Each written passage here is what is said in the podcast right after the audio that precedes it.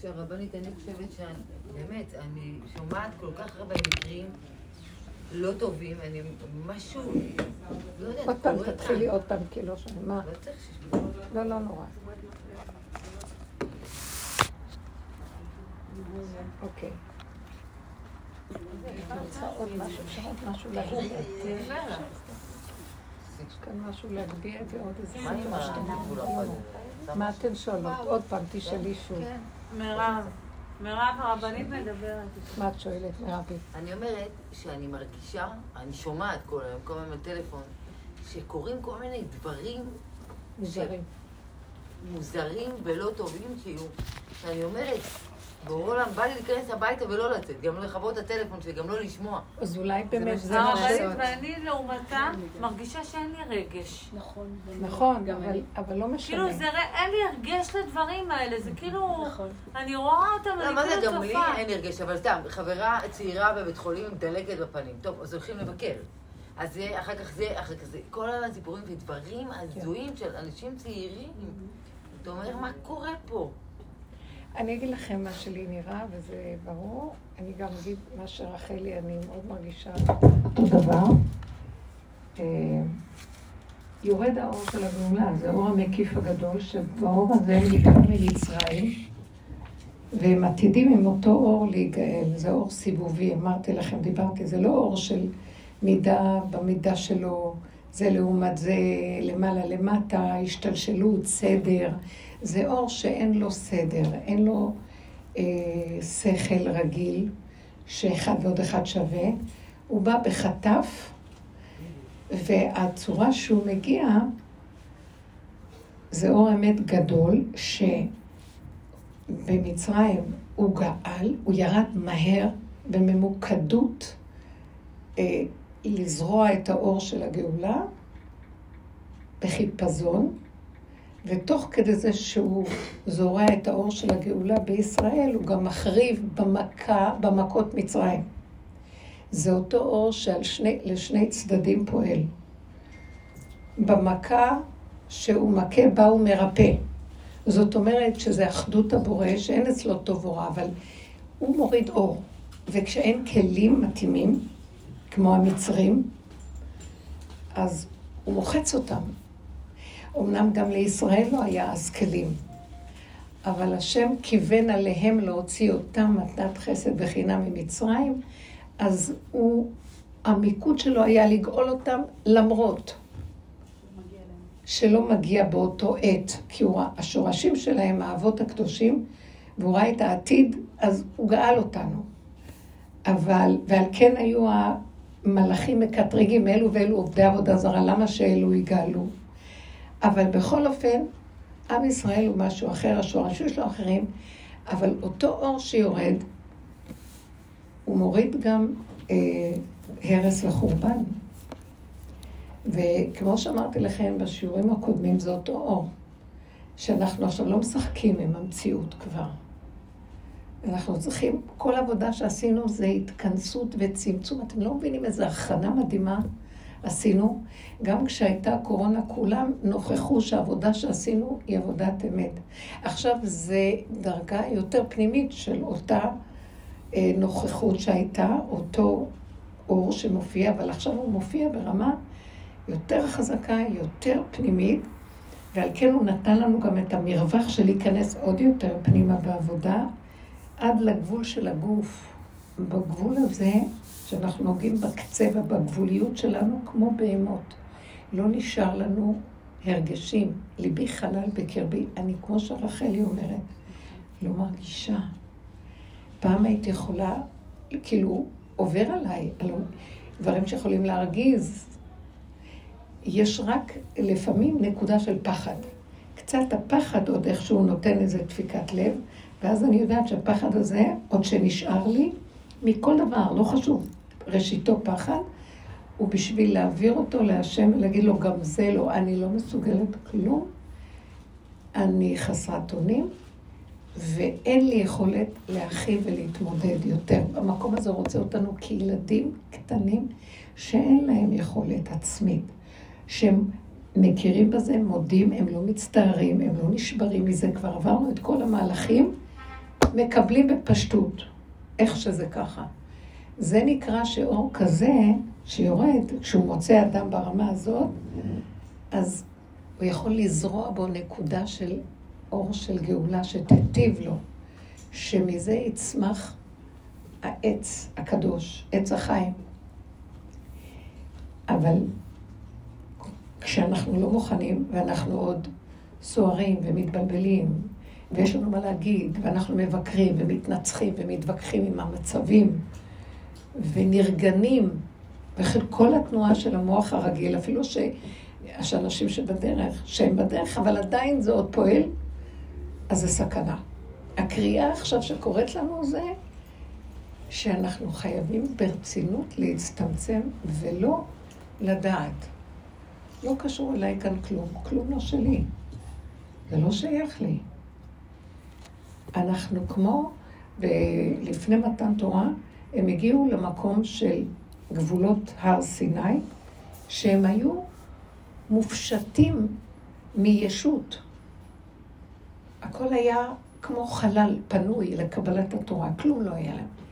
זה המקום שאנחנו מגיעים לקבל את האור החדש. עכשיו, התורה עכשיו, מה, מה נפרש קבלת התורה עכשיו בפרשה הזאת? לקבל את האור החדש שיורד.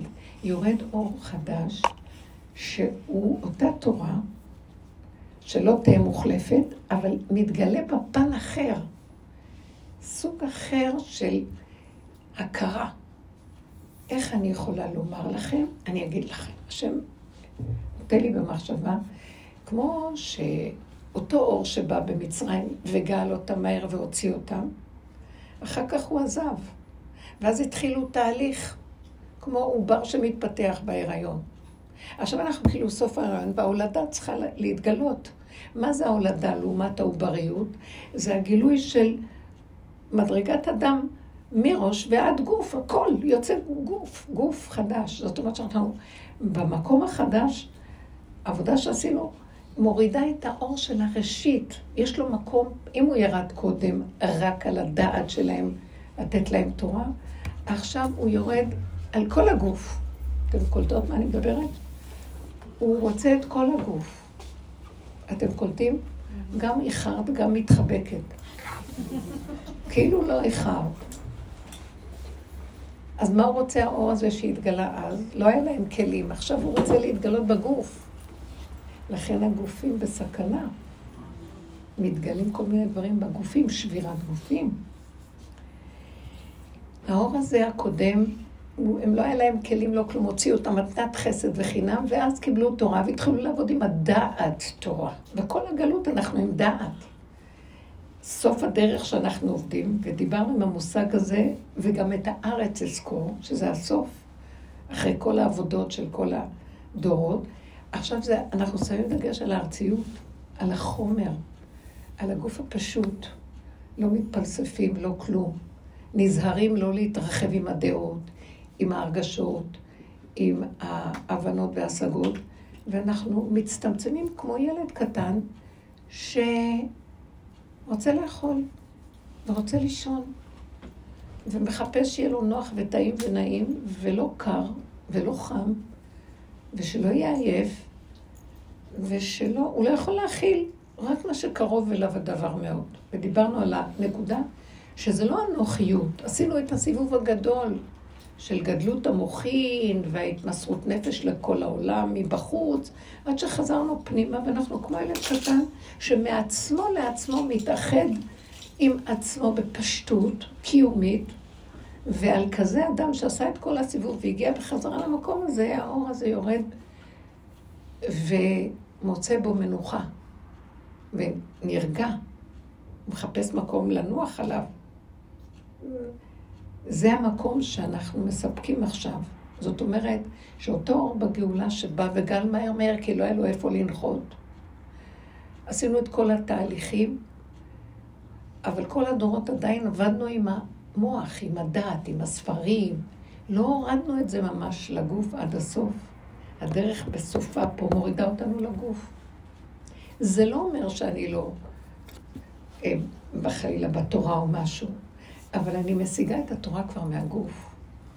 הבשר ודם נותן לי את הגבול, המציאות של... הגוף אומר לי מה לעשות, שימו לב. הוא יודע את הגבול שלו, יודע את המקום שלו, הוא לא יתאמץ מעבר. זה לא בגלל שהוא אנוכי ואכפת לו מעצמו, בגלל שזה הגבול שלו, ואת הגבול הזה השם רוצה בשביל להתגלות בו. אז זה עבודת, זה הסוף של העבודה הכי גבוהה שיכולה להיות. להוריד את המוחין לגוף. הבנתם מה אני אומרת? כי כל הגלות המוחין פה, ו... ובדור האחרון הוא יורד לנפש המוח. זה משגע את הבני אדם, המוח הזה בנפש. אנשים משתגעים מזה. ואז אנחנו עברנו, ואמרתי לכם, לא להתרגש, זהרו. אתם כועסים, אל תתרגשו. אתם מקנאים, אל תתרגשו. קבלו את עצמכם, תשלימו. בואו נעבור גם את המחיצה הזאת של הנפש. עד שנגיע לגוף. הגוף תשוש. מה זאת אומרת גוף? זה לא בדיוק גוף, זה נפש, קצה הנפש על הגוף. כאילו הדופק, הדם, הצרכים הפשוטים, הקיומיות הפשוטה. כמו תינוקיות, חוזרים, נגמר התהליך של כל העיבור הזה, ועכשיו זה זמן הלידה. כלום. הלידה היא הוצאת הגוף. עכשיו זה גוף, זה לא רעיון. כמו שהיה במצרים, הוא נתן להם מתנת חסד וחינם, אבל הם, כל הדורות, תקנו רק בדעת. התורה מתיישבת על הדעת. היא מנסה לרדת, אבל אנחנו ראינו שבין הדעת לבין המציאות יש פער גדול. והדרך הזאת עד הסוף. מה קרה? הכרנו בהכרה שאנחנו לא מסוגלים להוריד את הדעת ומה שאנחנו יודעים להיות בגוף. אי אפשר. הזכרנו שאנחנו לעולם נהיה פגומים. לעולם נעשה את כל העבודות, אי אפשר. זה סוף, סוף העבודה היא להגיד, אני לא יכול. אני לא מסוגל. אני עושה את שלי וזה הגבול שלי. להודות בגבוליות. הבנתם מה אני אומרת? זה המקום שהגוף הופך להיות צינור מההתחלה עד הסוף. עכשיו, כי ידענו הרבה, עשינו הרבה בדעת, אבל עכשיו הגוף עד הסוף מודה שזה הגבול שלו ולא יכול יותר. במקום הזה מתגלה אור, ומי שהולך עם הסוף של הדרך, אז הוא לא ינזק מכל מה שהאור הזה מביא איתו. כי האור הזה שיורד, אם הוא מוצא צינור לרדת בו, הוא זורע אור חדש. אור זרוע לצדיק ולישרי לב שמחה. ומי שלא, אותו אור זורע הרס וחורבן. וזה מה שאנחנו רואים היום. מאותו אור יש חד ושלום מצבים קשים. כמו שכתוב, שעתיד הקדוש ברוך הוא להוציא חמה מן ארתיקה. רשעים נשרפים בה וצדיקים מתרפאים בה. אותו אור, אותה חמה. תבינו את המהלך הזה, וזה בדיוק מה שקורה עכשיו. וזה מה שהיא התחילה ואמרה, שהיא רואה שיש יותר מדי דבר גורר דבר ועניינים לא פשוטים. וזה... לכן אני אומרת, במקום הזה עכשיו, העבודה שלנו היא לא, אה, וזה כבר קורה, אני לא אומרת הוראה ועבודה, אין כוח לעשות עבודה, זה כבר קורה שהלב לא מתרגש מכלום. אנחנו לא מתפעלים. אני לא מתרגש, אני לא. וזה שקט לי, רגוע לי. ואני מסכימה, פעם הייתי אומרת, הייתי מבקרת את עצמי. אני עכשיו לא מבקרת, אני אומרת, נכון, נכון, אני לא יכולה, אני גבול. מה עשית היום? כלום, כלום, ובסדר ככה. כן, אבל תראי את כולם. אז אני לא. אני מדברת איתו ברמה של הסכמה, קבלה. פעם היינו, זה היה מזיז לנו משהו. זה בסדר ככה, זה תהליך אחר עכשיו לגמרי. זה אפילו לא תהליך, זה מציאות אחרת. ואיך שהיא ככה, תישארו שם. אין שם מדרגות, אין שם עתיד, מה יהיה איתי, אין שם אה, מטרה להגיע, אין כלום. עין, אנחנו נושקים ליסוד העין. העין שיורד עכשיו באור הקדוש, רואה עין, מין מושך למינו. כל האור החדה, האור הזה שהתחיל את הגאולה הראשונה, שאמרתי לכם שהוא השם של אקי אשר אקי, שהאקי הראשון שירד, הוא זרע אור ביהודים. והאור הזה אחר כך הלך, אבל כל הגלות יש לנו געגועים לאור הזה, ואם לא היה האור הזה, לא היינו בכלל שורדים את הגלות ומתגעגעים למשיח. כל היהודים מתגעגעים מתחילת הדורות למשיח. כולם, משיח, משיח. בסוף מתי אומרים, תפסיקי, הפסקתי להאמין לזה. אבל אם זה לא היה עכשיו שמפסיקים, עד שהתייאשו מהגאולה כתוב, אז זה כבר סימן שזה נגמר והגענו לקצה השני, אבל הרשימו של האור הראשון עדיין קיים בנו. וכשהוא עכשיו יורד מחדש, אז הרשימו הזה רץ לקראתו. אתם מבינים מה אני מתכוונת? ו- ומין הולך למינו. הוא מזהה את הרשימו. אז מתי הרשימו הזה קופץ? עוד פעם שאנחנו מגיעים ליסוד העין. אתם קולטים מה אני מדברת? לא יודעת, לא מבינה, לא מתרגשת, לא אכפת לי. לפעמים זה, אם אני אפתח את המוח ואבקר את עצמי, זה גובל ב... זה יכול לעשות... אה, תגידי, מה קרה לך? אני לא יודעת אם זה לא לאן. הגעת? אני לא יודעת אם זה לא אכפת, כמו אין לי ברירה בכלל, אז כי זה- זה- זה כבר לא לא אכפת לי, זה אין לי ברירה. כל זו. המציאות. את יודעת שלי אין ברירה והמוח ימשיך לחשוב שיש לו ברירה ולבקר אותי? זה המוח שלי. עוד יהיה איזה ראשון שיקפוץ ויגיד, תראי מה קרה לך. לא, זה לשנייה אחת. זה, היופי שקורה עכשיו. פעם זה היה כאבים להילחם ולהוריד אותו. עכשיו אני מקשיבה לו ואני אומרת לו, שיהיה. אז הוא נעלם. אין לו מאיפה לינוק. כי אנחנו כבר אה, עלי יבש. כבר לא נשאר מאיפה שימצוץ איזה משהו. זה טוב. אבל זה באמת נכון מה שקורה מסביב. מה שהייתי אומרת הוא שבמקום הזה שאנחנו עכשיו, איפה שהוא שם אותנו, דרכנו הוא מתגלה ועוזר לאחרים, ושומר שלא יהיה חורבן. אבל אנחנו צריכים להיות ריקים, פשוטים, בלי דעה ובלי הרגשה, ואם פתאום אני מגיעה לאיזה מקום, אני אומרת, מה אני עושה פה בכלל? ואז לרגע אני אומרת, לא לשאול שאלות, לא להקשות, לא לדעת. את פה כי את צריכה להיות פה. ואני יודעת שמשהו דרך, דרך זה פועל, והוא לא רוצה גם שנדע. כי מיד גונבים, לא לדעת. וזה המקום שאנחנו נמצאים בו עכשיו. זה מדהים. הרבנית, אני כן. יכולה לשתף בסיפור. כן. שאני עמדתי בכניסה לבית,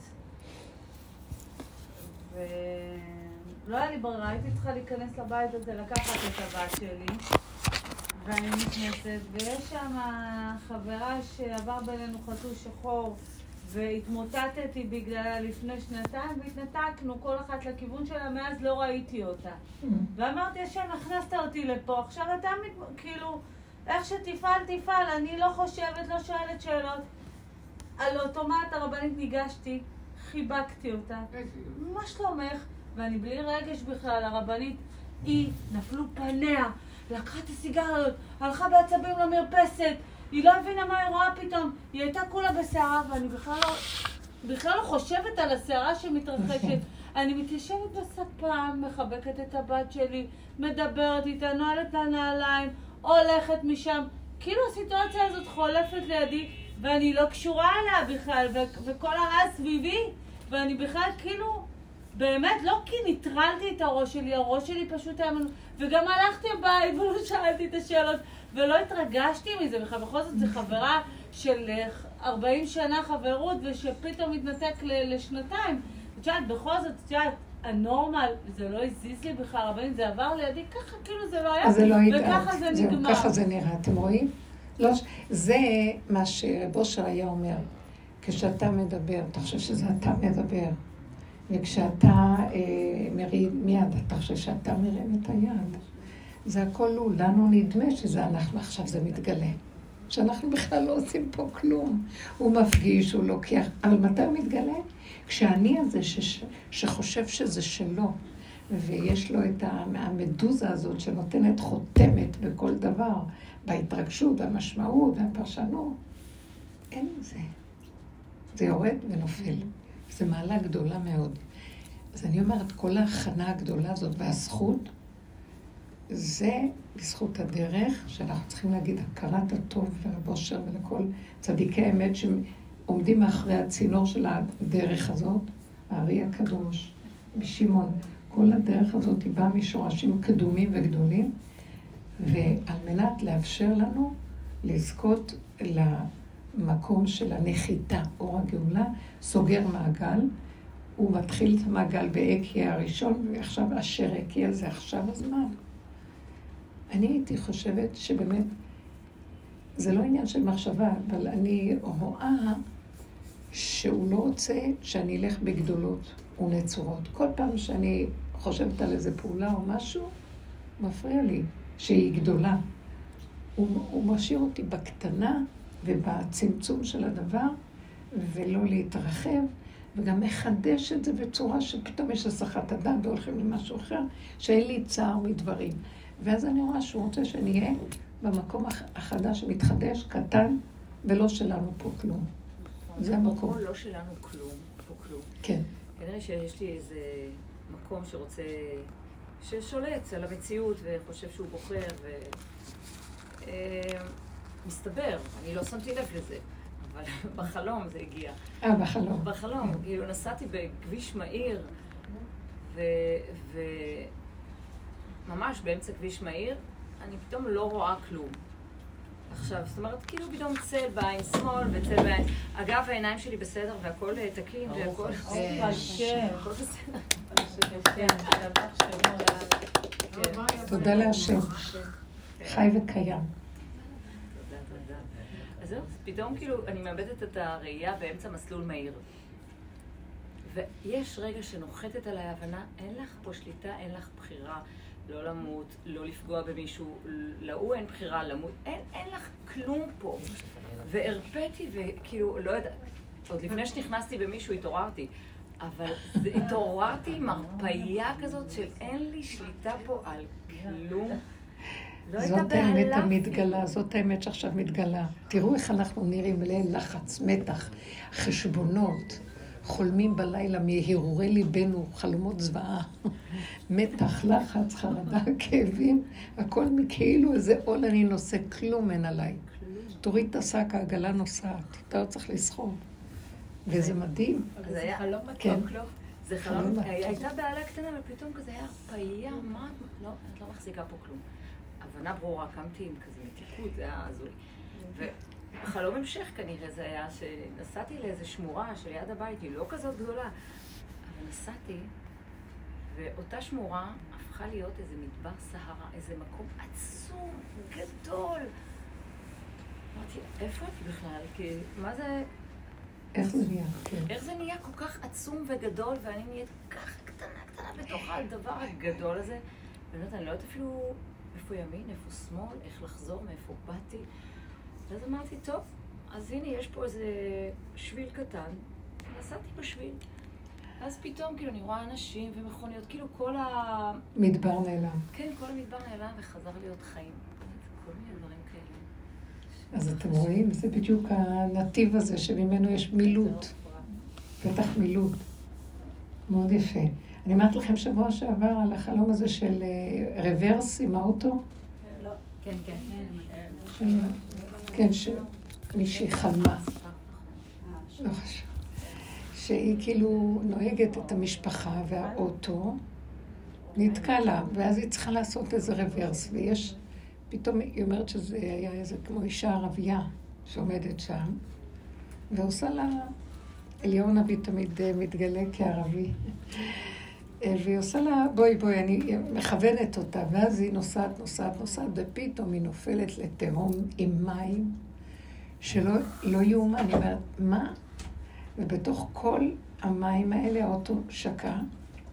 עכשיו היא בתוך האוטו, ואומרת, זהו, הלך, אנחנו מתים כנראה, הלך עלינו. אז uh, עוד מעט לא ננשום, אבל היא שמה לב שהיא נושמת.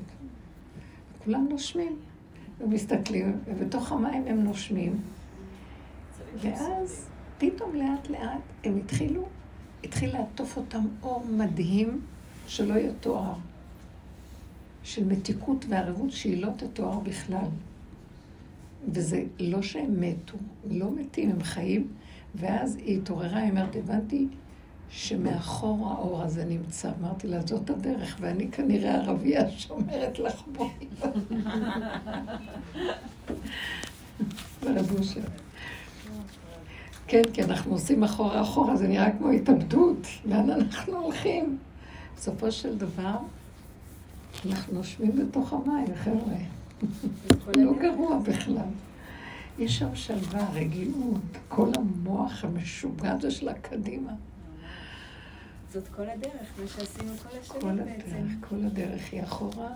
אבל עכשיו זה במקום של ההסכמה לגבוליות, כי זו האמת הכי גדולה. מתגלה הגבוליות של האדם. מה, מי אתה בכלל? זה דמיון התודעה שגונב, שאנחנו מנהלים עולם וזה שלנו. זה יסוד מאוד מאוד חשוב עכשיו, דווקא בסוף. בגאולה הראשונה וגם האחרונה יהיה מצב של התכנסות, לך מי בוא בחדריך, סגור דלתיך בעדיך, צמצום פנימי. זה לא אומר שאנחנו באמת ניכנס לבתים ונסגור, אולי זה גם. זה אומר שאנחנו נתהלך בחוץ כמו צב שלוקח את הבית שלו איתו. וככה הוא מתנהל בחוץ, זה מה שהיא מתארת, רחל. בלי הרגשים, בלי סערה. אה, הייתי היום באיזה משרד אה, לצורך, אה, עבד לי איזה תעודה והיה צריך לחדש אותה. ואז היה מלא אנשים, ולא לא הלכתי, אני לא יודעת מה זה לעשות תור קודם, לא יודעת כלום. באתי, אמרתי, ועמדתי שם, והיו מלא אנשים. והיה נראה, ושאלו, יש תור, יש תור, אין תור, עמדתי בצד. ואז נהיה מישהי שהייתה איתי, היא נלחצה, אז תגידו, בערך, מתי וכמה, גם אני שאלתי, מה הסיכוי שנראה, אפילו אין כאן כיסאות לשבת, עומדים. ואז עמדנו איזה שלושת רבעי שעה, וכלום לא אה, זז. והיא אמרה, מה הולך פה?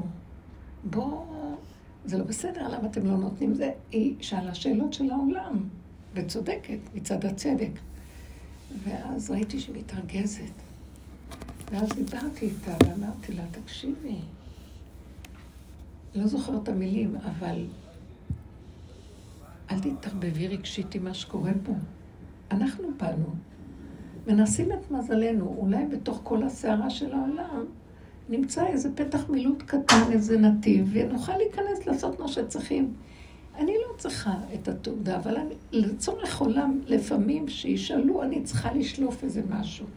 אז בעל כורחי, אני לעצמי לא צריכה כלום, אני אשמח להיפטר מהצורך הזה בכלל. אז אני מתהלכת בעולם כמו אחד שבעל כורחו, ועוד פה נקודה קטנה ופה, ומנסה את מציאותו בתוך העולם, כי הוא צריך להיות בעולם בקטן, אבל הוא צריך להיזהר לא לסעור, לא לפתוח את המוח ולשאול שאלות, לא להיות נרגן, לא להתלונן, לא לבקר את מה שקורה פה. כי אין לבקר, כי ככה זה. זה התוכנה. זה מגרש הבית שלה. אין לי לבוא בטענה, כי ככה זה היא. אני שבויה פה, ואני צריכה את התעודה, כי אני כרגע נזקקת לשירותים שלה עוד פה ושם. אבל באמת, באמת, זה לא שאני צריכה את התעודה, אבל משהו שיתגלה דרכי עדיין יצטרך להשתמש בתעודה. זו עוד לא הגאולה השלמה שלא יהיה תעודות, לא כלום. עדיין אתם רואים שהעולם דורש את הדברים שלו, אבל אנחנו במינימום של זה. אז אנחנו צריכים להתהלך פה לא בשייכות, לא בביקורת. הביקורת שלי על מקום, והכעס שלי והנרגנות מראה שאני לוקחת את זה ברצינות, כאילו, מה קורה פה? ואז אמרתי לה, איך שזה לא יקרה מה שקורה פה, ברור שזה מה שקורה פה. זאת התוכנית פה. אנחנו לא יכולים לתקן אותה. גם את עצמנו לא יכולים לתקן. רק הסכמנו שלא, ונהיינו קטנים, גבוליים, שעדיין נמצאים בתוכנית, אז איך יתנהל אותו גבולי וקטן? הוא הולך נקודה כאן, ונקודה קטנה פה, ואם הוא נתקל בקושי, אז הוא אומר, לא, לא, לא בשבילי, והולך.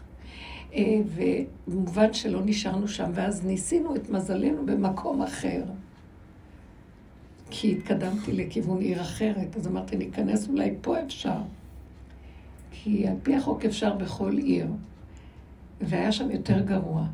ואז ראיתי ישר, אמרת לי, אין סיכוי, הכל מלא, אי אפשר עכשיו.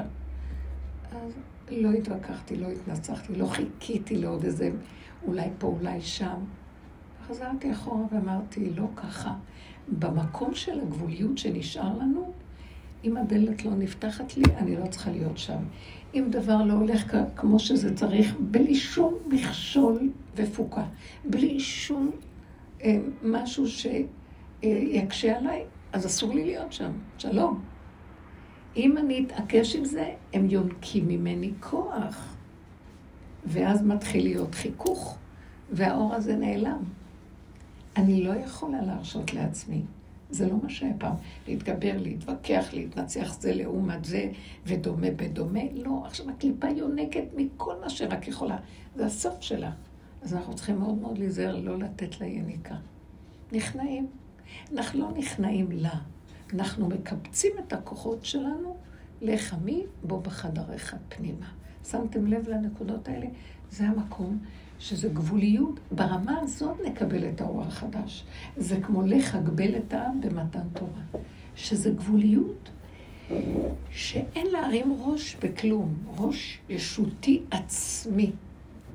שמתם לב? ותראו, מישהו מנהל אותנו ודרכנו פועל. איזה, איזה תחושת חירות. לא כואב לי כלום, לא אכפת לי כלום, אין לי טענה על אף אחד. אין לי נקמנות, חשבונאות, אני לא שומרת טינה, חירות. רק זה רעל ששוכן בתוכנו וגומר עלינו. נקי ופשוט. זה המקום שאנחנו נדרשים אליו. גם כשאת מספרת, מירב, שקורים כל כך הרבה דברים בעולם, אנחנו צריכים מאוד להיזהר, לא להיות בהרגשים, התרגשות מזה. יש רגע שמגיעה שמועה. אז אני, באותו רגע, משהו מזיז, נקודה קטנה, תפילה קטנה. אני מוסרת את זה בחזרה אליו, מבקשת רחמים. אני גם, הפרופורציה שאנחנו מקבלים דברים עכשיו, היא, היא לא כמו שהייתה פעם. כי כמו שהיא רואה את המדבר הזה, כלום לא שלה. זה לא שלנו פה כלום. אז למה שאני אתרגש? מי שמפעיל את כל המהלך יודע היטב את מה שהוא עושה פה. זה לא קשור אליי, זו תוכנית שלו, זה מה שהוא כן, עושה. אבל עדיין את צריכה ללכת לבקר, קצת, קצת. מה? אני אומרת, עדיין, אתה- צריך ללכת פה לבקר, שם ל... כן. אבל את עושה את זה בפעולות. זה לא שאנחנו לא עושים לפי הסיבות. נכון. אם מתאפשר, הולכים. אם לא, כן, ברור. איזה... מתחמקים. היה, יש מישהי שהתקשרה שאבא שלה במצב לא טוב, בבית חולים וזה, אז את השם היא שלחה והתפללתי. אחר כך היא שלחה לי, ברוך השם, יותר טוב, תמשיכי להתפלל. אז היא שלחה לי היום תמונה שלו, שהוא מאושפז בבית חולים, וצילמה אותו בצורה כזאת שאני לא יכולתי להסתכל, אדם מבוגר, שזה היה, אני לא יכולתי לעמוד בתמונה. ממש סגרתי, סגרתי, ואמרתי לעצמי, אל תסתכלי. אבל התפללתי, וזהו. לא יכולה להכיל. לא יכולה להכיל. זה שלך, לא שלי. שימו לב, תשמרו על הנפש. הנפש היא מבחינת השכינה עכשיו, לא לצער אותה. אני כתבתי למישהי שט"ו בשבט, זה היה בט"ו בשבט, היא התקשרה, היא אמרה לי ט"ו בשבט שמח. אז אה, היא אמרה, ט"ו בשבט שמח לרבנית היקרה, שמפירותיה אנו תואמים מהי ארץ ישראל. אז אמרתי לה ככה, שהאדם הוא עץ השדה, ומשכך, אנחנו נחשבים עץ השדה. עכשיו, עץ השדה היה בכל הדורות, עבדו על הרוח, על הנפש, עכשיו אנחנו על הגוף. אז עכשיו אנחנו הגענו למדרגת הגוף של העץ, השורשים שלו. ומשכך צריך לשמור על השורשים האלה, שלא יינזק, שלא ישתעבד, שלא יכאב, שלא יסבול, שלא יהיה לו קר מדי, לא חם, שלא יהיה יבש. משם ראשית הצמיחה שלו. אז עכשיו אנחנו צריכים, זה לא אנוכיות, זה לשמור על אותו חלק שממנו צמח תביא עבדך תצמיח, צמיחה חדשה מתחילה. אז זה שאני אומרת לעצמי, אני לא יכולה לראות את התמונה הזאת, אני לא יכולתי, פתאום זה זעזע אותי, ו- ואמרתי בליבי, למה את שולחת תמונה כזאת? בליבי אמרתי, מספיק את השם ואת המצב, מה? אין, לא היה שם את הרגישות כנראה, ו... אז אמרתי, לא, מספיק שאנחנו יודעים, וזהו. אבל לא יכולתי לעמוד באור. ידיעה קשה מאוד, או כל מיני דברים. כל רגע יש את הרגע הראשון. עוצמת הזעזוע, אני היום מאוד נזהרת שזה לא יישאר יותר משנייה, כדי שזה לא יחלחל ויצייר את השכינה שלי. זה נראה כמו שזה אנוכיות, כי אני אומרת לו, אבא, אתה רואה? אין לי כוח להכיל כלום. ככה אני רוצה שתגאל אותנו. ילדים קטנים שלא יכולים להכיל כלום. תינוק כגמול על אימו, מה היית מצפה ממנו שיעשה? הוא רוצה לינוק מהאימא שלו, זה מה שמעניין אותו. לא מעניין אותו העולם, תינוק מעניין אותו, מעניין אותו מהנקודה שלו. ואז מתעוררים הרחמים הגדולים עליו, ובאים ונותנים את הצרכים והסיפוקים שלו, מה שהוא צריך, בנקודה שלו. זה התשדיר האחרון שאנחנו צריכים להעביר. תבינו מה אני מדברת. זה לא הנוחיות, זה התמעטות על מנת שהוא יתגלה ויתחיל אה, להשפיע עלינו את האור שלו. אז זה נקרא, האדם הוא עץ השדה. אנחנו הגענו כבר לגוף של הדבר, להגשמה. הגאולה האחרונה תהיה השלמת המעגל מהדעת לרדת עד הגוף. כי השם רוצה להתגלות בגוף של הדבר, לא רק בדעת של הדבר. הוא מתגלה בדעת של החכמים, אבל לא בגוף. אנחנו רוצים בגוף הפשוט. אם אנחנו נתנהג ככה, יהיה רפואה שלמה לאותו אדם זקן. יהיה רפואה שלמה. כי הוא מתגלה בגוף שאני נותנת לו מקום להתגלות. מה זה להתגלות? לא בצער, לא ברעב, לא בקור, לא להרעיב, לא לצ... הכל פשוט. כמו ילד קטן שכל כמה זמן צריך משהו לשים בפה. פעם הייתי יכולה שעות. עכשיו אני כאילו אומרת לעצמי, לא, אל תעני את הנפש. מה שפעם בכלל לא אכפת לי, לא, לא להכניס לפה שעות, כלום. ועכשיו פתאום, כל רגע קטן, להיות קשובים, זה לא מצד האנוכיות, זה מצד הגבוליות שחייבת לחיות עם הגבול שלה ולספק את הצורך של הגבול. אתם צריכים לתת לי משוב, כי אני מתייבשת שאני רואה אתכם הולכות לישון. לא, לא. אתם שמעות, אני רואה אתכם. תראו, אה, תסתכלו מהמקום שעכשיו אני מדברת לעומת התודעה שבעולם. שכולם סוערים, יש להם דעות, וכולם פוליטיקות מדברים, וכולם וכולם מדברים במיקרופונים, בזה, איפה מדברים? בכל מיני תוכניות, ומזעקים תרמים, וכל מיני, וכל אחד רוצה פרסום, וכל... משתגע, אסור, אסור, הפרסום כן. והכבוד הוא סכנת מוות. אה, כל הגדלות והשמעת... הכל בפנים. ושלא נרים את הדגל ונגיד, זה בשביל הערך העליון הזה. עכשיו זה נגמר הזיכוי הגדול, נגמר התודעות חוץ, נגמר, נגמר המקום הזה, הכל, הישועה תבוא מהצמצום ומאבן השתייה, מהטיפות, מעט בפנים, מהצמצום השקט. אבל גם ליהנות מזה. כשאני עושה כביסה, אני נהנית מזה. אני שוטפת כלים, כן, כן. אני מצלחת. נכון, מאוד יפה. דברים, דברים בדברים קטנים. הקטנים, בקטנה. אני מסתכלת בחלון, אני מסתכלת איזה אישה יפה, אני מסתכלת כן, איזה כמה יפה. כן, נכון. בקטנה, הכל בקטנה. כן, וזה לא... בצמצום לא הזה. נכון. זה העכשוויות ומה שהשם מזמן בסיבה, ולחיות עם זה, זהו, להיות שם, ולא בארץ רחוקה, לא. ולא בדעת, ולא גם בהתרגשויות.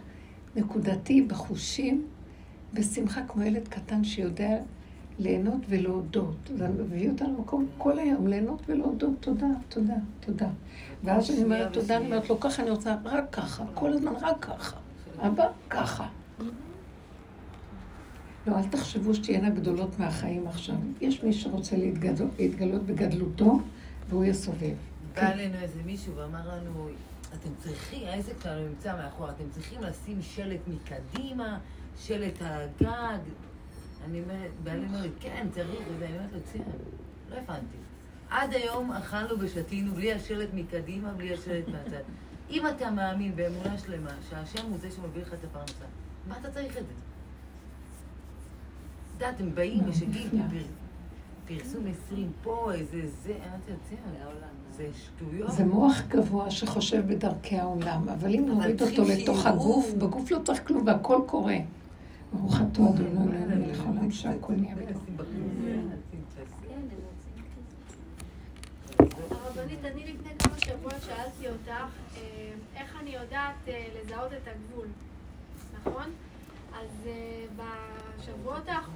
אני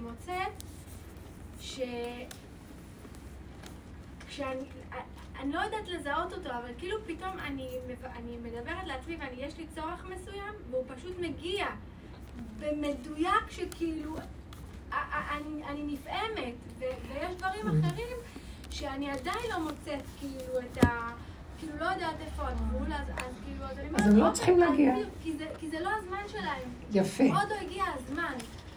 אז... אה, מה שהולך קל ונפתח. שם זה נמצא. נכון. מה שקשה ורחוק וצריך בדיוק, זה להתאמץ. רחוק, כאילו הדברים, יש, יש לי דברים כאילו במוח והם רחוקים, אז אני אומרת, רגע, זה לא הזמן לחפש עדיין, עוד לא הגיע הזמן של זה, יפה. זה יגיע כאילו, אז מה זה הגבול? כי קרוב אליך הדבר מאוד. תגיד מילה וזה נהיה. מחשבה קטנה שאת רוצה פתאום. זה יפה, הכל אבל בקטן, זה היופי, הסוד של הקטנות. אה, הקטנות היא אלוקית. הגדלות היא דמיון האלוקות. הגילוי האמיתי הוא בקטן. והקטן, ממנו צומח אחר כך ונהיה גדול. זה לא משנה. אבל אנחנו צריכים לספק את הפתח הקטן. פיתחו לי כפתחו של מחט. הוא כבר יעשה את כל השאר, ולא ענייננו. זה יופי, זה גדלות, זה, זה חשיבות, זה חשיבה אחרת, זה מציאות אחרת. וזה מתחיל להתגלות. ואני, אנחנו מרגישים משהו מאוד ב... זה, זה פרשיות הגאולה של מצרים, עכשיו זה חוזר על עצמו, אבל בשביל הגאולה האחרונה, ככה אני מרגישה. וכל פעם אני מוצאת רמזים ששייכים לגאולה הזאת, הקרובה. בפסח נגאל בעזרת השם. הלוואי. הנה היא באה. אם אפשר. הנה, חיכינו לך, טלי. רבי אלופה מרבי. עכשיו תשאלו שאלות בטבע, טלי, את הראשונה. על חינוך ועל זוגיות, וכל מיני דברים. אני היום מחשבנת טוב. אמא לי, מה את הולכת לרבנית פישר? אין לך טיפת אמונה. איפה האמונה שלך? נכון, אין לנו. תגידו אתם.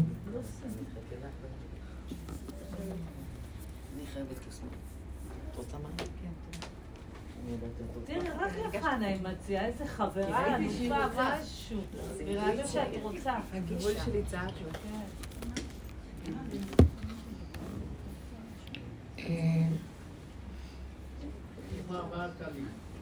אה, מה שאני למדתי, סליחה אולי לא בעניין, זה נרם, נפש, רוח, נשמה.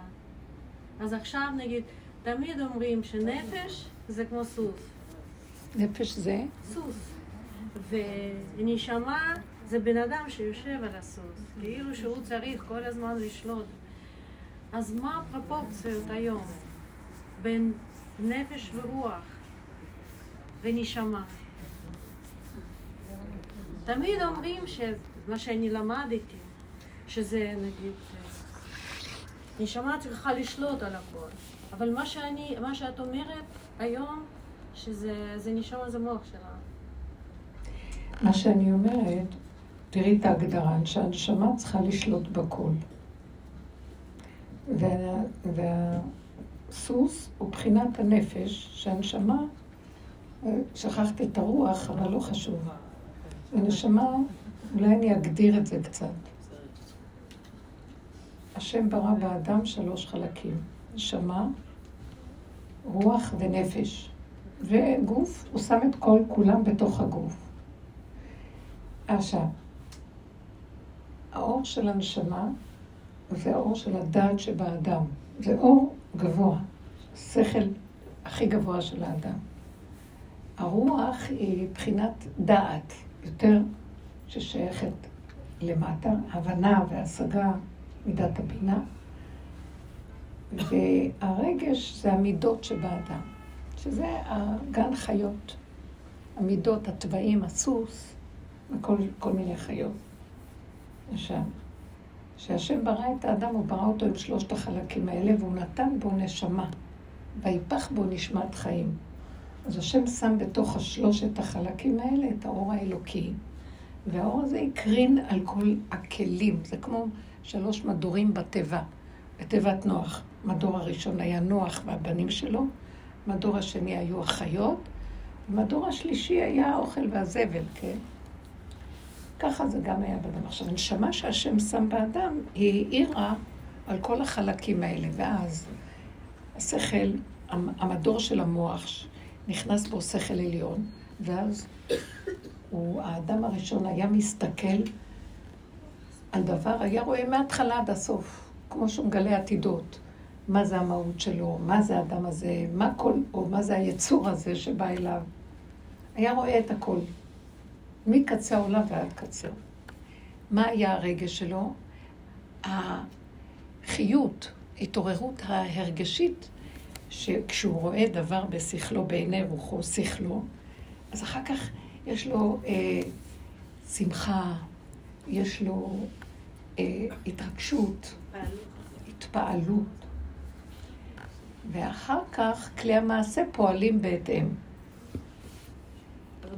חל מעץ הדעת, זז האור האלוקי של הנשמה, הסתתר האור הזה, זה לא שהלך האור. עץ הדעת כיסה את האור הזה. ואז השתלט על העולם דעת של עץ הדעת, שזה הדעת שיש בעולם.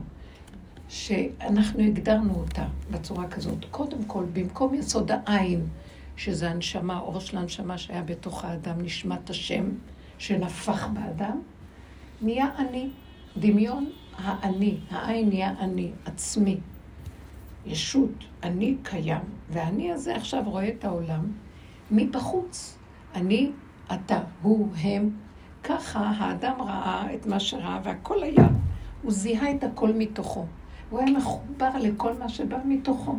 זה לא היה פירוד, הייתה אחדות. כאילו הייתה תפיסה חיצונית. כאילו עץ הדת ניתק את האדם מהאחדות שקיימת בחושים, במציאות של התודעה האלוקית, ונוצר לו חיצוניות. הנה, אה, הנה העולם, והכל חיצוני, זה בן אדם, זה חיה, זה יצור כזה, זה יצור כזה, זה עץ, זה בית, זה זה, והכל מבחוץ. כאשר הוא פה, הוא לא חי את זה, הוא רק יודע את זה, עץ הדעת, והידיעה הזאת לא נותנת לו חיבור. הכל עובר דרך המוח שלו, של משמעות, פרשנות, עיכול. הוא לא קולט כמו שהאסימון יורד, ואדם חווה מבשרו את הדבר. הכל דרך המוח, ואז העץ הזה מתחלק והכל עובר דרך אני, אני רואה. אז הוא חושב שהוא אומר, אני רואה, זה שלו. אני, הבן אדם עכשיו שזז, למה הוא זז? למה העץ הזה נראה ככה? מה קורה שם? כאילו הוא חושב שיש לו איזה שייכות ובעלות, אבל אין לו באמת כלום, הוא מנותק.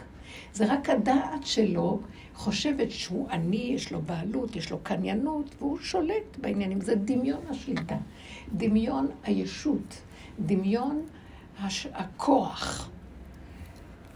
וככה התחיל העולם, אחרי שאדם הראשון גורש מגן עדן. ואז עם האני הזה, אדם הולך ורואה מישהו, לא נראה לו, נותן לו מכות. ההוא נותן לו בחזרה, נהיו מלחמות בעולם, שנאה, קנאה. נקימה, נטירה, קטטות, החריבו את העולם. דור אנוש היה מקולקל במוח. רעיונות, פילוסופיות, זה גם רשות הרבים המוח. מדרגה לדרגה לדרגה נהיה הרבה מחשבות, הרבה אפשרויות, הרבה שיטות, הרבה מחשבות, והתחיל העולם להתקלקל בעבודות זרות. הם היו עוד כביכול רוחניים, קרובים כביכול לידיעה שיש השם, אבל כל אחד דמיין אותו מה שבא לו.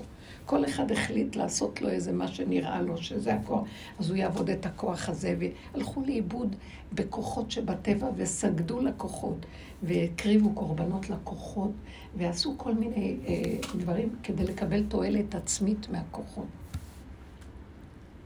דור המבול, אז דור אנוש קלקלו במוח של עץ הדת, כי היה מוח מקולקל.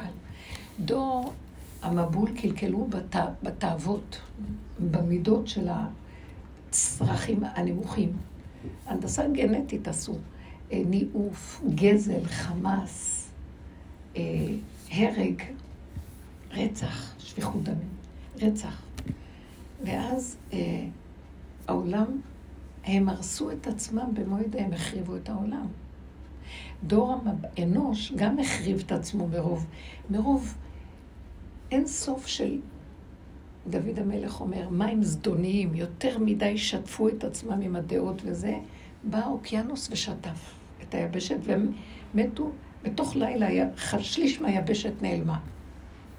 הארץ הייתה יבשת אחת, כדור הארץ לא הייתה מחולקת ליבשות כמו היום. הכל היה מצומצם ביבשת אחת ומסביב מים.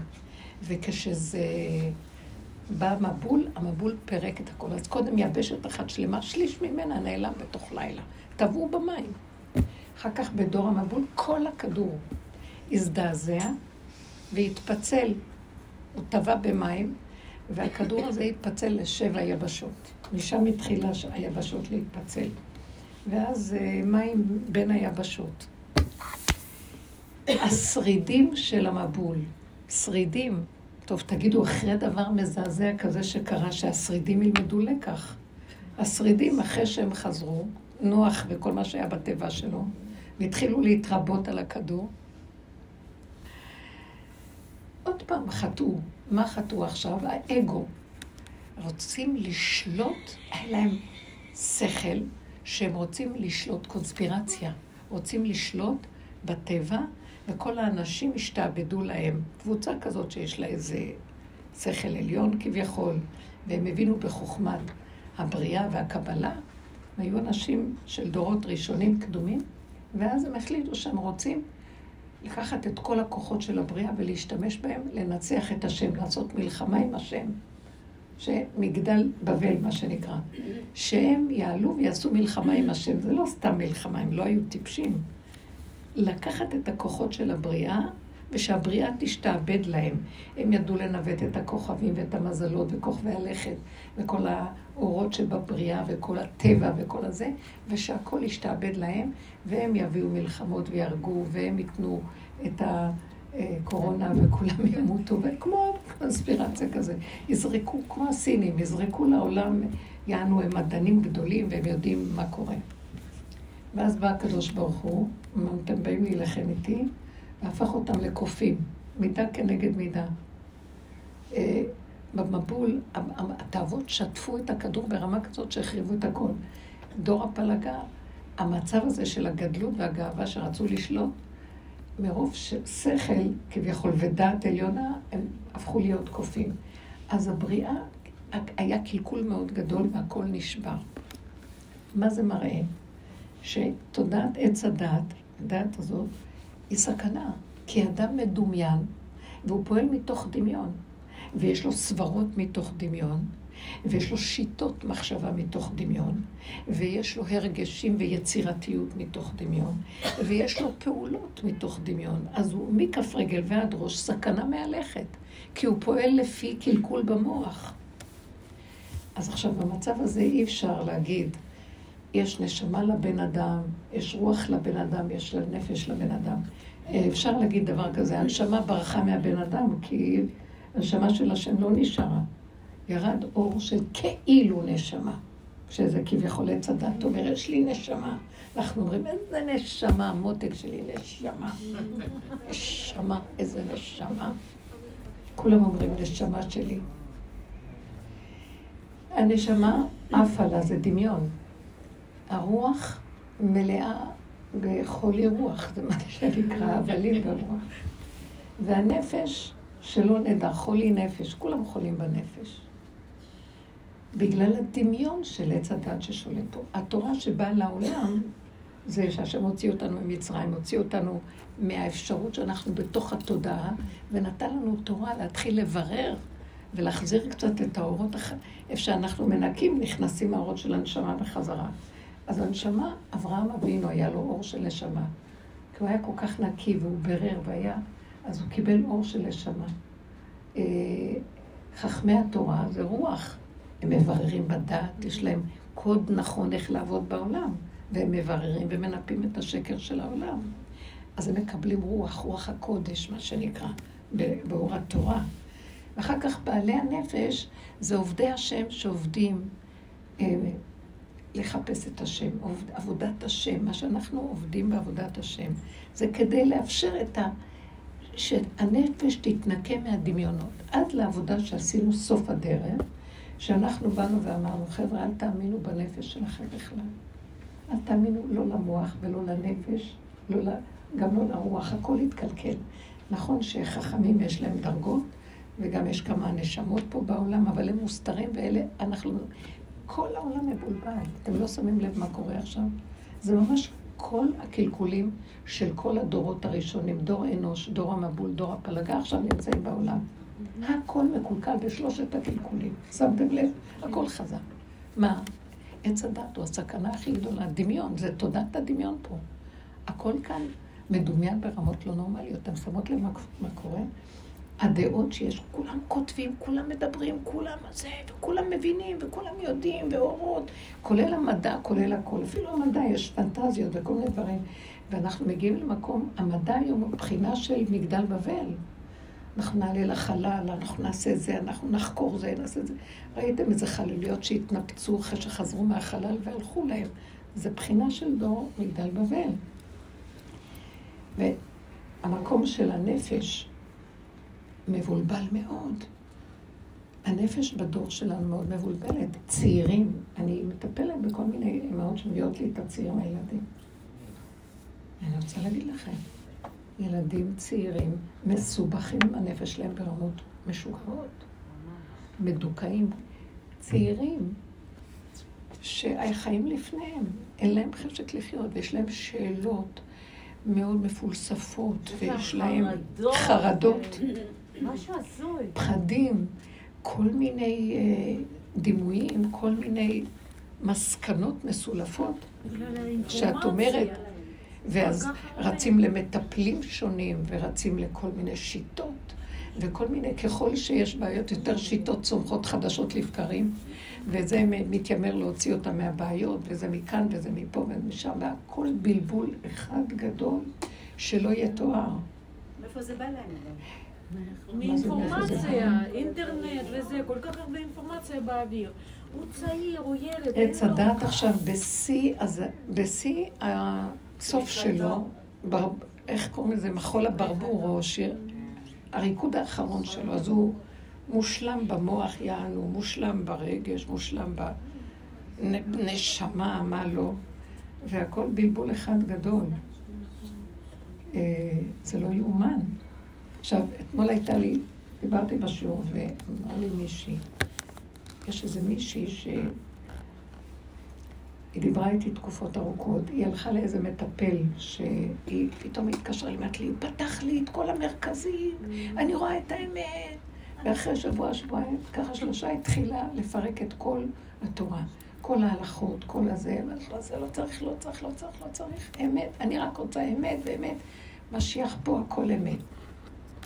ואז החברות שלה התקשרו ואמרו לה, לי, זה, הם לא גרים בארץ, אה, זה מבלבל אותנו מה שקרה, שאני הייתה כל כך חזקה, ואיך פתאום ככה זה קרה לה, ומה זה?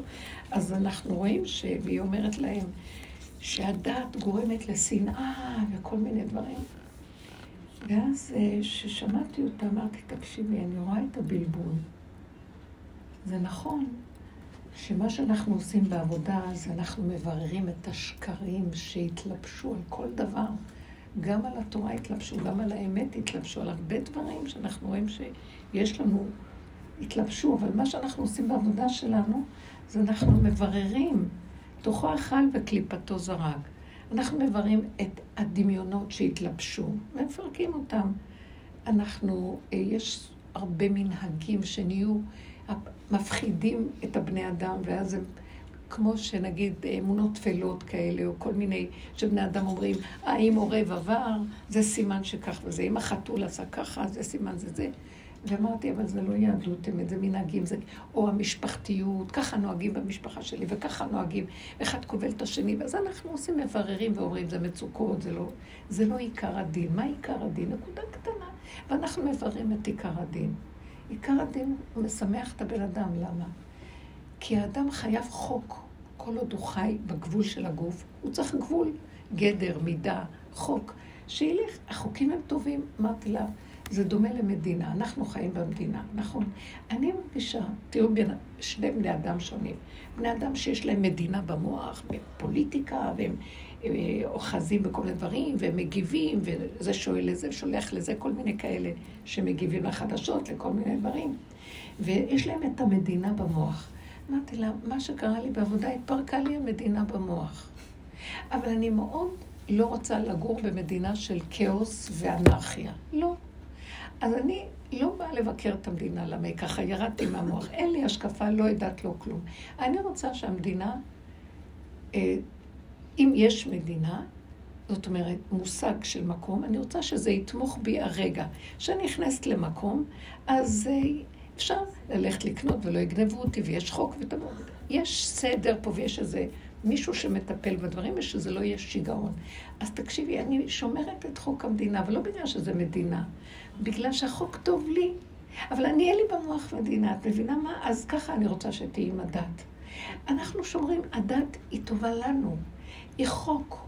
אבל כל ההשקפה והסערה שמסביב זה, וצורת חיים שנהיית כתוצאה מהפסיכולוגיה, או השקפה, או, או מה שנקרא אה, אג'נדה, או איזה אה, אה, פילוסופיית חיים, זה אני לא צריכה, לא רוצה, לא רוצה פילוסופית, לא רוצה.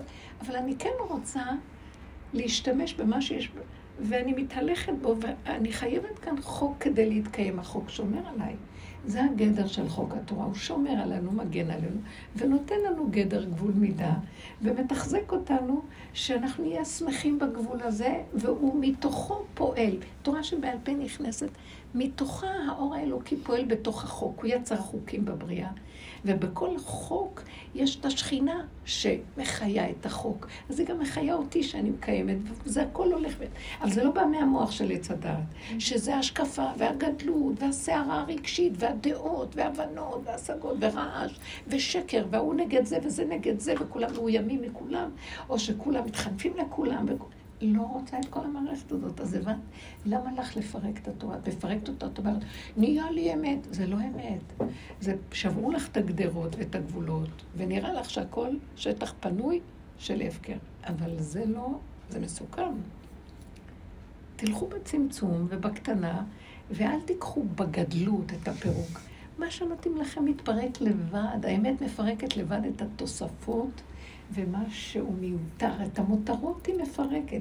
נשאר לנו קומץ, ולקח הכהן מקומצו הקטורת, הוא היה לוקח אותה, אה, את הקומץ ש, שנשאר מהקטורת, ושם אותה בכלי, ופעם בראש השנה, ביום כיפור היה לוקח את כל מה שנשאר בכלי הזה ומקטיר אה, בבית המקדש.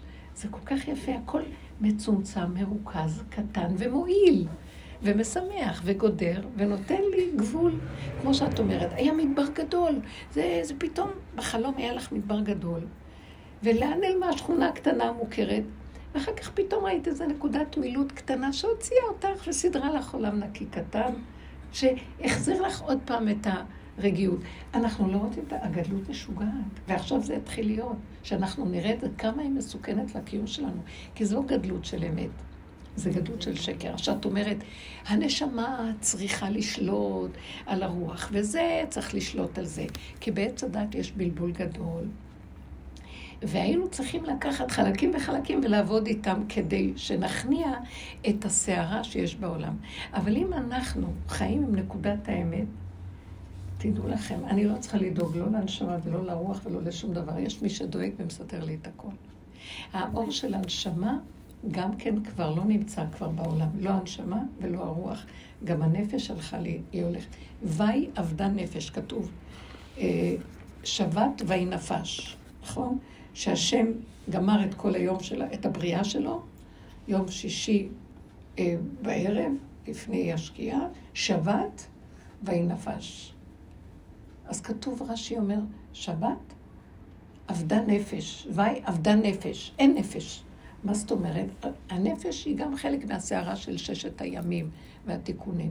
שבת, מה יש בשבת? אוכלים, שותים, ישנים, מסתכלים על האישה היפה, מסתכלים על הילד המתוק, מסתכלים איזה אוכל טעים, מסתכלים איזה מיטה חמה נעימה, הכל קטן, פשוט, מתוק קרוב אלינו. אז הנפש רואה דבר סוערת. יש לה רצונות, היא יושבת על המידות, והמידות עץ הדעת גדול מגדיל, והכל נהיה סערה. לא יודעת. לא מבינה, לא כלום, הכל פשוט. שנשאר גבוליים עם גוף קטן, בלי נשמה, בלי רוח ובלי נפש של שקר, של עץ הדת, פתאום תבוא האור של הנשמה של הנשמה. זה האור הגנוז. יבוא אור גדול מאוד, אבל הוא צריך שנרוקן את כל הדמיונות והשקרים של המושגים של נשמה ורוח ונפש, זה לא מתאים לנו. זה מתאים בעץ הדעת למדרגות של כאילו עבודה, עבודת השם. גם עבודת השם נגמרת. הוא אומר, תפסיקו לעבוד, בשבת לא עובדים. נכון, לא עובדים. זהו. לא להתאמץ. מה רצית להגיד? כשענית על זה, אמרת אין נשמה, כאילו, להגיד ליהודי אין נשמה, זה כאילו מה... תעזבו את המילים האלה, זה שקר. מאיפה אני... אתם יודעים מה זה נשמה? נשמה זה אור שאנחנו לא יודעים מהו. הוא בא מכיוון של... הוא כמו מה שיושב מעל המוח של האדם, הוא לא בתוך הגוף. לא, חיה, חיה ויחידה. חיה ויחידה זה מדרגות שהן זה- יותר גבוהות, אבל הן לא גבוהות שם, הן נמצאים למטה, הכל הפוך, אי אפשר להסביר את זה. נכון. תקבל תהילה, לא? להילה. או- או- מה את יודעת על זה קשקשת. אנחנו- תשני. אה,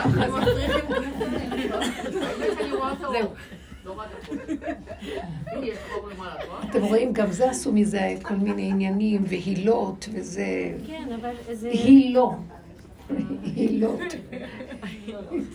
סליחה, אפשר להגיד מה? שכמו כמו ש... אני, למה אני שאלתי? זה כמו שנו נגיד מקצוע, אנחנו לומדים באוניברסיטה. זה חוקים. זה הדת. כן, אבל זה עברנו, בלי זה אי אפשר לקבל מקצוע. אי אפשר מה? לקבל מקצוע. לעבוד, זה נגיד, אני למדתי ואני עובדת במקצוע. אבל אני רוצה לשאול אותך, זה בדיוק מה שעץ הדת עשה בעולם, ושקר של עץ הדת, זה תרבות יוון והאקדמיה שלה והכול. בשביל המקצוע שאת למדת, היית יכולה לעשות 70 אחוז ניפוי ולזרוק. לא היית צריכה את זה בשביל נכון, המקצוע. אבל זה היה תקופה כזאת. הבנתי, הבנתי. אני רק לא נותנת לך דוגמה.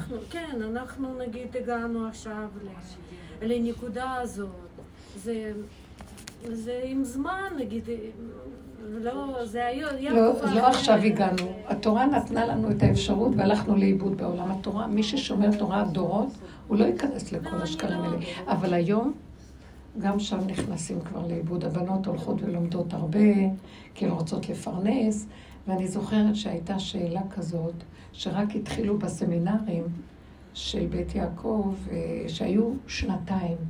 כל הסמינרים, וסמינר וולף בבני ברק היה שנה להוראה. זאת אומרת שלמדו ארבע שנות תיכון, ונכנסו לסמינר לשנה להיות מורה.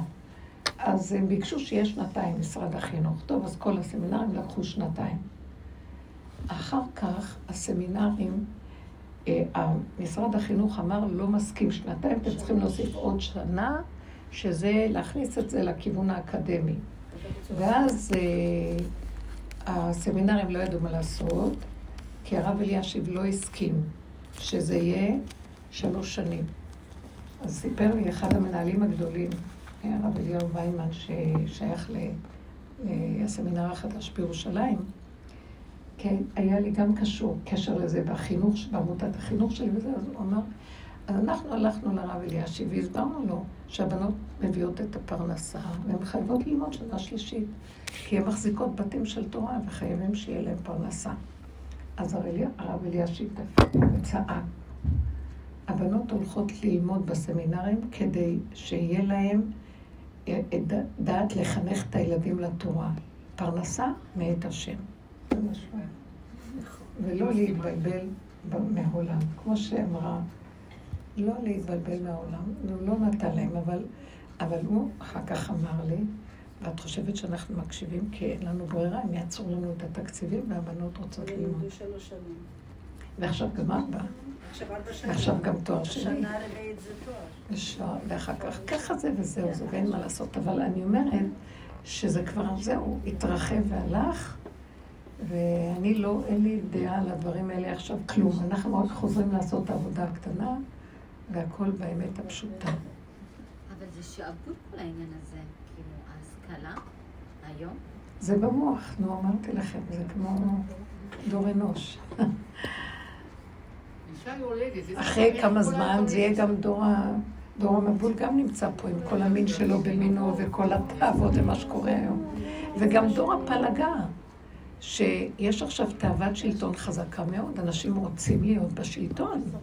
הם חושבים לשיטתם שדרך זה הם יוכלו להשפיע ולהביא את מה שהם רוצים, אבל כל באיה לא ישובון. רק נכנסים למערכת הזאת בלי שהם ישימו לב. מחשבתם נכונה לרגע, אבל המקום בולע, והם לא יכולים, נדבקים בתאווה שדבריהם יהיו נשמעים, ודרך זה אה, נהיה מציאות של אה, תחרות וכבוד וקנאת איש מרעהו ודברים קשים, וזה לא שם, אנחנו לא במקום הזה. אם אני אפתח את המוח, אני, אני לא אוכל לחיות רגע. למה? אני הכי מקנאה. למה אני לא ראשת הממשלה? אז אם אני לא סוגרת את המוח, אז אני אין לי חיים. כשאני סוגרת ולא יודעת כלום, ואני אומרת, רק תביא לי גלידה עכשיו, מתלקקת וטוב לי, יש לי חיים. ואם נפתח לי המוח, הוא נושך והוא משגע, אי אפשר לחיות. לא רוצה. את האמת לא יכולה להיות ראש ממשלה. כל, זה כל, כל העולם על הראש שלו. איך אפשר להיות? זה קשה להיות ראש ממשלה. כל היום תצביע, מהעיניים עליהם. אז שיגיד שהוא לא רוצה, נראה אותו. אם קשה, אז נגיד לו. הורגים אותו והוא לא מוכן להפסיק. אין דבר, אני לא באה לבקר אף אחד חלילה. זה מערכת כזאת. הרבי מלובביץ' אמר, הוא כן. יהיה עד הסוף. כן, אז בגלל זה כנראה הוא ממשיך. זה מה שקורה לנו. זה קשה. זה קשה לאבד את המקום הזה, זה קשה. תאוות השלטון היא קשה מאוד, שהשם לא ינסה אף אחד מאיתנו. אמן. כן. אני אומרת לכם, אנחנו הולכים ומאבדים אותה, כי גם על עצמנו אנחנו לא יכולים לשלוט. לא רק על המדינה. פעם רציתי על כל העולם, אחר כך אמרתי רק על המדינה. אחר כך, לא, אני רציתי להיות אה, טראמפ. ואמרתי, טוב, אני מוכנה להיות אשתו. לא. התכוונתי לומר שיש לי, לפחות שאני... ואז אמרתי, טוב, נהיה מספיק רק נתניהו. או שרה. אבל לא קרה כלום. זהו, אין. הלוואי את עצמנו, הלוואי לעצמנו, והקטנות היא מדהימה. היא רגיעות. ורגע בא המוח ומשגע, ואז אני אומרת לו, לא, אבל אני קטנה ואני לא יכולה. שקט, שלווה, באים לעולם. יש מי שמנהל פה ואני מבקשת רחמים. ואנחנו הכלים שלו. הוא מוציא דרכי לפועל, אבל בקטנה ובנקודה. ופתאום נהיה יום נחמד, הכל טוב ולא. והייתי גומרת ימים שלמים של עשייה גדולה עד השמיים, וכל הזמן, וכל זה אינו שווה לי, ממורמרת וכאובה שלא הספקתי עוד. כמו המן על העץ. זה קשה. ולא בגלל שאני רוצה לעצמי, כאילו, יכולתי עוד לזכות, יכולתי עוד לעשות מצוות, יכולתי עוד לדעת יותר, יכולתי עוד... זה אותה תאווה. להיגמל מזה. כל כך צודק. לא יכולים. חי וקיים, תתגלה בעולמך. עם התפיסה הזאת, אנחנו נתגלה. אנחנו נגלה אותו בעולם. זאת אומרת, אתם יודעים משהו? כל כך קטן, שאנחנו צריכים להיות מאוד מאוד מאוד קטנים כדי לגלות אותו. מה זאת אומרת הוא קטן? הקטנות, גילוי האלוקות, היא לא נתפסת, היא שבריר של... היא לא אפילו רגע, גם הרגע הוא גדול. זה שבריר של אי אפשר לתאר, ואיזה עידון יש בהוויה הזאת. וכל הגדלות והחשיבות והמציאות של העובי שלנו, הנוכחות המגושמת, לא נותנת לו להתגלות. אז אנחנו צריכים כל כך להתכוונן למקום הזה של הכלום, כדי שהוא יתגלה. וכשהוא מתגלה, הנקודה הקטנה הזאת, שלא נתפסת, יש לה עוצמה. תקחו את האטום ותכפילו את זה במיליונים. זו עוצמה שאי אפשר לתאר. משם כל העולם נברא. אפשר להבין את זה? מהגרגיר חול שאי אפשר אפילו להבין מה. זה בכלל לא מה שהמוח שלנו אה, סובב. ופעם רב לוי יצחק מברדיצ'ב פגש איזה יהודי שהוא רץ, אז הוא, והוא צועק לו, היי, מה שלומך רב אה, ייד? מה שלומך רבי יהודי? תעצור, אני אומר לך שלום. אז הוא אומר, "היי, אין לי זמן, אני צריך לרוץ, אני צריך ללכת לרוץ לעשות, השם, אני צריך לרוץ להתפלל, צריך לעשות זה, אני צריך לרוץ לרוץ, אז הוא צועק לו, מניין לך שהשם קדימה, אולי הוא מאחורה.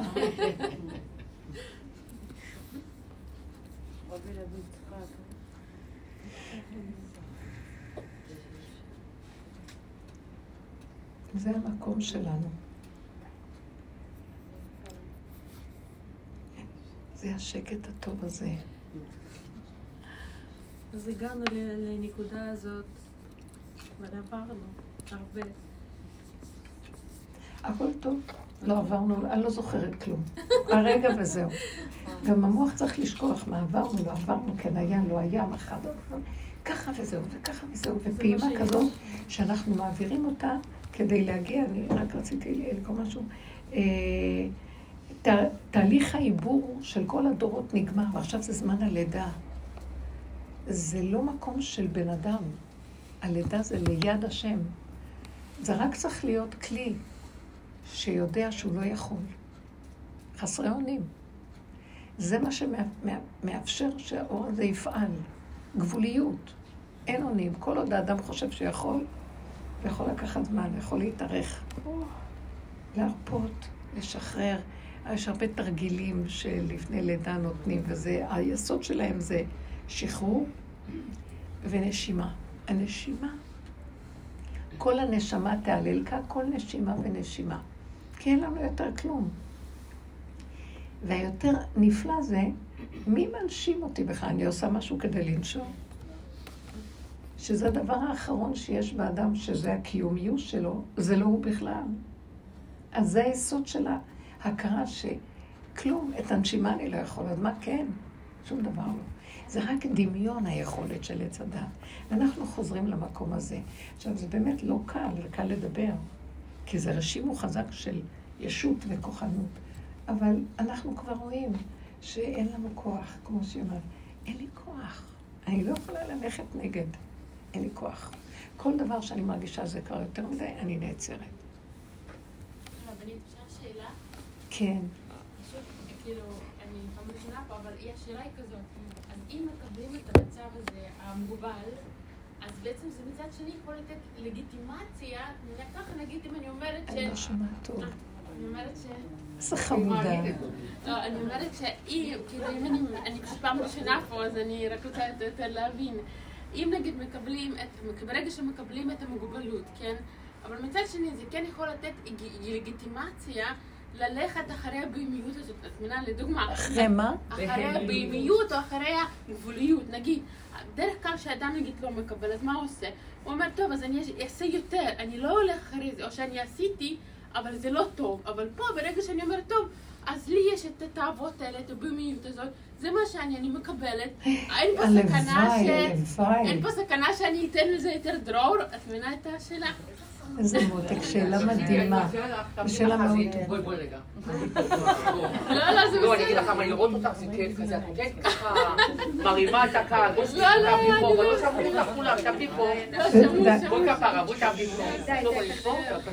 שאלה טובה. אני אגיד לך מה השאלה שלך. הלוואי ונהיה במקום הזה. יש לנו כל כך פחד מעץ הדת להיות במקום הזה, וכל הגאולה תלויה במקום הזה. היולדת נקראת חיה. אתם יודעים שהיולדת קוראים לה חיה בלשון חז"ל. היא צריכה להיות רק דופק ונשימה. ויש מה שמנהל אותה. אה, אנחנו במוח פוחדים שאני אלך עם הבעמיות שלי. אבל כשאני מורידה את המוח שלי לתוך הגוף, ואני מסכימה לקצב הזה, משהו קורה למוח, הוא מקבל ערקה בבהמה. והוא מתמזג עם המקום הזה, שהוא מפסיק לחשוב, והוא והגוף, הבהמה שבגוף, כלומר, חלק המידתי, הטבעי, הפשוט, הקיומי, כאילו יש להם זיווג. ויש, מזה נולד אור מדהים. תקשיבו, הגאולה תבוא מהמקום הזה, איך אמר דוד המלך? בהמות הייתי עמך. מה זאת אומרת? הוא לא בהמה, אלא יש לו דעת גדולה. והוא לקח את הדעת והקטין אותה והקטין אותה בתוך עצמו. הוא לא דרך עליה וזרק אותה. כלומר, הוא לקח את הדעת, שמתם לב מה עשינו? והסתכל בתוך עצמו, בבהמה שלו. לקח את האור הגדול של המוח, והסתכל וראה איך הוא נראה. תראה את התאוות שלך, תראה את המידות שלך, תראה איך אתה נראה. קודם כל, דבר טוב מאוד קרה לו כשהוא עשה את המהלך הזה. והעבודה שעשינו פה. הפסקנו להתנפל על השני ועל השלישי ולריב. אתה עשית לי, לא אני כן, אתה אני צודק, אתה לא צודק, אתה כן. הפסקנו לריב, כי ראינו את עצמנו. לאט לאט קשה לנו לראות איך אנחנו נראים, כי הדת לא רוצה להיות ככה. אבל הבנו שזאת אמת וצריך להודות באמת. ולאט לאט עם ההודעה באמת התמעטנו עוד יותר פנימה עד שהגענו לשורש הפשוט של קיומנו. והתקטנו, והמוח הזה שהוא מסתכל למטה, גם הוא התקטן. אז אין סכנה למידות לקלקל, כי המידות נהיו קטנות, כמו שהיא מתארת עכשיו. אין לה כוח להתרגז, אין לה כוח בכלל אה, לבקר מישהו ולשפוט ולדון. כי זה כמו שמתחילה איזו שאלה, ואז נהיה... אין כוח, החיה הזדקנה, אין לה כוח. ואז במקום הזה יש חיבור הרקה, אנחנו לוקחים את המעגל וגומרים אותו, סוגרים מעגל. במקום הזה שמתחברים שני הקצוות, כאן תהיה הגאולה. אור חדש על ציון תאיר. אמר דוד המלך, אבן, מה עשו הבונים, הייתה לראש פינה. פירקתי את כל הבניין והוצאתי ממנו אבן אחרונה אחת. מזה עכשיו הכל יתחיל. כי העולם מקולקל, הוא לא כמו שנראה לנו. צריך לנקות, לקחת את המוח ולהוריד לבהמה. בסוף נשאר עם גוף פשוט. הגוף הזה זה כמו ילד קטן, הילד הוא חושי, הוא עובד פשוט. הוא לא מסוגל לקלקל יותר ממה שהגבול שלו. זה לא כמו אדם גודל גדול שיכול לקלקל, כי המוח שלו משגע אותו. אבל זה קטן. את המקום הזה השם רוצה בשביל להביא גאולה. מבינה? זאת אומרת שאז הוא נהיה כמו בהמה. הוא לא יהיה כמו בהמה, זה רק פחד שווא. זה פחד של הדמיון. אבל המלחמה מגדילה אותו בעצם. אני, ברגע שאני נלחמת. ברמיות, ממש. המלחמה מגדילה אותו, ואז הטבע גם נהיה, הוא נשדד, שודד לנו את הטבע. הילד הקטן, הוא נולד עם טבע. יכול להיות שיהיה לו טבע של אה, אש, יסודות האש, רוח, מים, שזה כעס, נניח, או ג'ינג'י כזה, יש לו אנרגיה. בא המוח ועושה לו מזה, גונב אותו, ואומר לו, מה? ההוא עשה, אחר כך תריב איתו, תתווכח איתו. מתחיל לשחוט אנשים במקום לשחוט את עצמו. אז אנחנו אומרים, תרד למטה, למטה, למטה. אנחנו מתחילים לקחת את כל הסערה החיצונית, שכל מה שעושה לנו המוח, הוא גורם לנו לקרימינליות. והוא גורם לנו שאנחנו דווקא נעשה עבירות. כי הוא שודד לנו את התוואים. ודווקא כשאומרים לנו לא לעשות, הוא דווקא נכנס ועושה. ואנחנו צריכים לדעת להכניס אותו פנימה, לצמצם אותו, והכל נהיה קטן. והבן אדם כבר לא רוצה לעשות עבירות, הוא לא רוצה, הוא לא, לא מעוניין בהרבה דברים. אפילו הדיאטה יותר טובה. אני ראיתי שאין לי חשק לאכול. אני רזיתי המון, אתם... אני זוכרת שהייתי מאוד מאוד, בהתחלה היינו מרזים, אתן זוכרות את זה שהיינו באים לשיעורים ושמים פנס על עצמנו? הצמצום הזה של המוח בתוך המידה צמצמה לנו גם את הרצון לדברים, ולא הייתי רוצה לאכול שעות, זה היה מאוד עזר לנו, מאוד עזר לנו המצב הזה. אבל התיאבון חזר. התיאבון חזר, כן. אבל הוא חזר ברמה שהוא התאזן כל אחד באשר הוא. כן, בא לי גלידה, בא לי זה. כן, זה הפך להיות אמיתי. לא, קודם זה היה קיצוני, מקצה לקצה, עכשיו זה נהיה אמיתי. אבל זה פשוט, שאני רואה אנשים מדברים על דיאטות ועל זה, ואז אני אומרת, ככל שהם מחפשים שיטות, וזה דווקא אוכלים יותר טוב קשה, כי הולכים משיטה לשיטה. העובדה שיש כל כך הרבה מטפלים ושיטות בעניין הזה, מוכיח שזה לא עוזר. כי כל יום שיטה חדשה באה. אז אותו דבר, כל כך הרבה פסיכולוגים, סימן שזה לא עובד על הנפש, כי כל יום עוד פסיכולוגים. זה המצב שלנו, זהו. אני צריכה ללכת כבר, זהו. זהו, בנות יקרות. אנחנו באמת, זה שהיא באה מתוקה לשאול לשאול שאלה. זה יפה מאוד. השאלה שלך הייתה ממש לעניין, תודה. וזה המקום שלנו, וחזרה גם בשבילנו, אבל אשרינו שאנחנו מגיעים לגבול הזה, מה שרחלי אמרה, אנחנו במקום. לכו בצמצום ותבקשו רחמים. לא לתת למוח לשגע בשום צורה, הוא כבר באמת כמעט אין לו כוח. ואיך שזה ככה מושלם, לא לבקר, לא לשפוט, לא לדון, ולטפח את המציאות של לתת לעצמנו מה שאנחנו צריכים, לא להרעיב ולא לסבול, לא להסכים לסבול, לא להסכים שום דבר. אני ממש מתחננת להשם. פתאום כואב איזה משהו, פתאום, השם, אני לא יכולה להכיל, אני לא יכולה להכיל, אני ילדה קטנה, אני רוצה אה, להיות כגמול עלי אמו, כגמול עלי נפשי, במתיקות, ברגיעות, בשלווה, בהתרפקות, אתה הכל יכול. תחזיק אותי אצלך. אני גם רואה שהמוח נותן את הפרשנות, הוא גורם להרבה כאבים. אה, יכול להיות שקט ושלווה, ופתאום נכנס, מי שהייתה איתי, נכנסה לאיזה לחץ במשהו, והיה לה כאבים בגב. קודם. ופתאום אמרת, אוי, כואב לי הגב. אוי, כואב לי הגב. ואז אה, הסתכלתי עליה והבנתי שבגלל הלחץ שהיה מסביב התעורר הסיפור הזה. קודם היא לא הרגישה. תדעו לכם שהמוח מביא דמיונות של כאבים, ובאמת הוא משפיע.